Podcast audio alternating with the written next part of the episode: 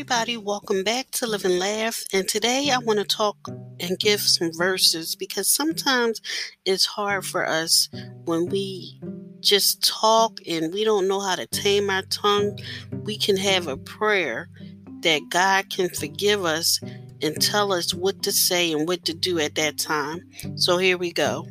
The first prayer is Set a watch, O Lord, before my mouth. Keep the door of my mouth and my lips. Psalms 141 3. Let the words of my mouth and the meditation of my heart be acceptable in the sight, O Lord, my rock and my redeemer. Psalms 19:14. Keep my tongue from evil and my lips from speaking deceit. Psalms 34:13. She opens her mouth with wisdom, and the teaching of kindness is on her tongue. Proverbs 31:26. Gracious words are like a honeycomb, sweet to the soul and health to the body. Proverbs 16:24.